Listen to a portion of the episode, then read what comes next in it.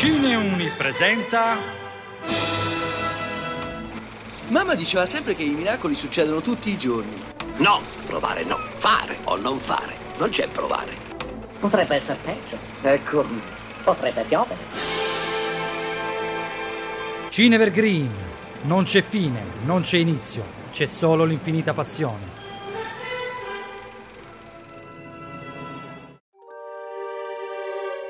Una foresta incantata, polvere di fata. In una notte incredibile, tutti si innamoreranno a prima vista. Mantieni forte il tuo cuore, che Cupido è pericolosissimo. Da uno dei più grandi storyteller di tutti i tempi, il Cinevergreen di oggi tratterà la commedia romantica che dimostra che l'amore ci rende tutti un po' tonti. Ciao, io sono Mimi e oggi ti parlerò di Sogno di una notte di mezza estate, adattamento di Michael Hoffman del 1999, direttamente dalla penna di Sir William Shakespeare. Ecco alcuni motivi sul perché vederlo. Numero 1.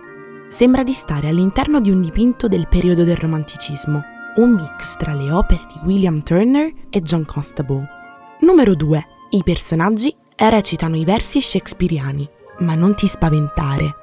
L'interpretazione infatti è fluida e naturale e la messa in scena ti strapperà più di un sorriso. L'adattamento è ben pensato, semplificato insomma per adattarsi al mezzo cinematografico, ma senza sacrificare nessuna delle battute veramente grandiose del testo originale. Numero 3. Nel cast troviamo Rupert Everett, Calista Flockhart, Kevin Klein, Michelle Pfeiffer, Stanley Tucci e Christian Bale. Devo aggiungere altro? L'azione del dramma è stata trasportata da Atene in Grecia, come è nell'opera originale, a un monte Atena fittizio. Personalmente l'ho trovata un'idea geniale.